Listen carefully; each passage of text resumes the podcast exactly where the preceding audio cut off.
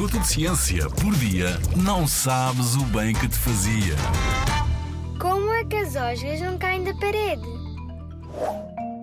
Aposto que já viste uma osga subir pela parede, ou até talvez andar de cabeça para baixo no teto, ou de cima de algumas árvores.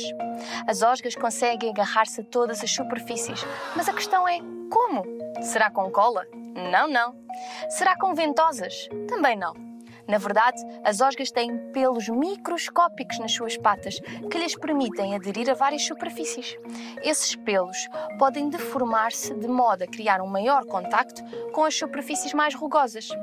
Em 1960, um cientista alemão chamado Uwe Hiller sugeriu que essa habilidade das osgas estava relacionada a um tipo de força de atração e repulsão entre as moléculas da patinha da osga e as da parede.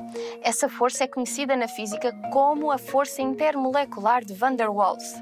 Assim, com estes pelos minúsculos e estas forças, a osga consegue ficar agarrada com as suas quatro patinhas que aguentam todo o peso do seu corpo. A mãe natureza pensa mesmo em tudo. E não são só as osgas que têm soluções adesivas. Por exemplo, os sapos também o têm. Os sapos alimentam-se de insetos, como moscas, e apanham-nos com a sua língua. Língua essa que possui na ponta uma pasta pegajosa que se cola ao corpo dos insetos. Queres aprender mais sobre este assunto? Visita a exposição Tcharam, Circo de Experiências no Pavilhão do Conhecimento, em Lisboa, e vem-te colar na língua do sapo.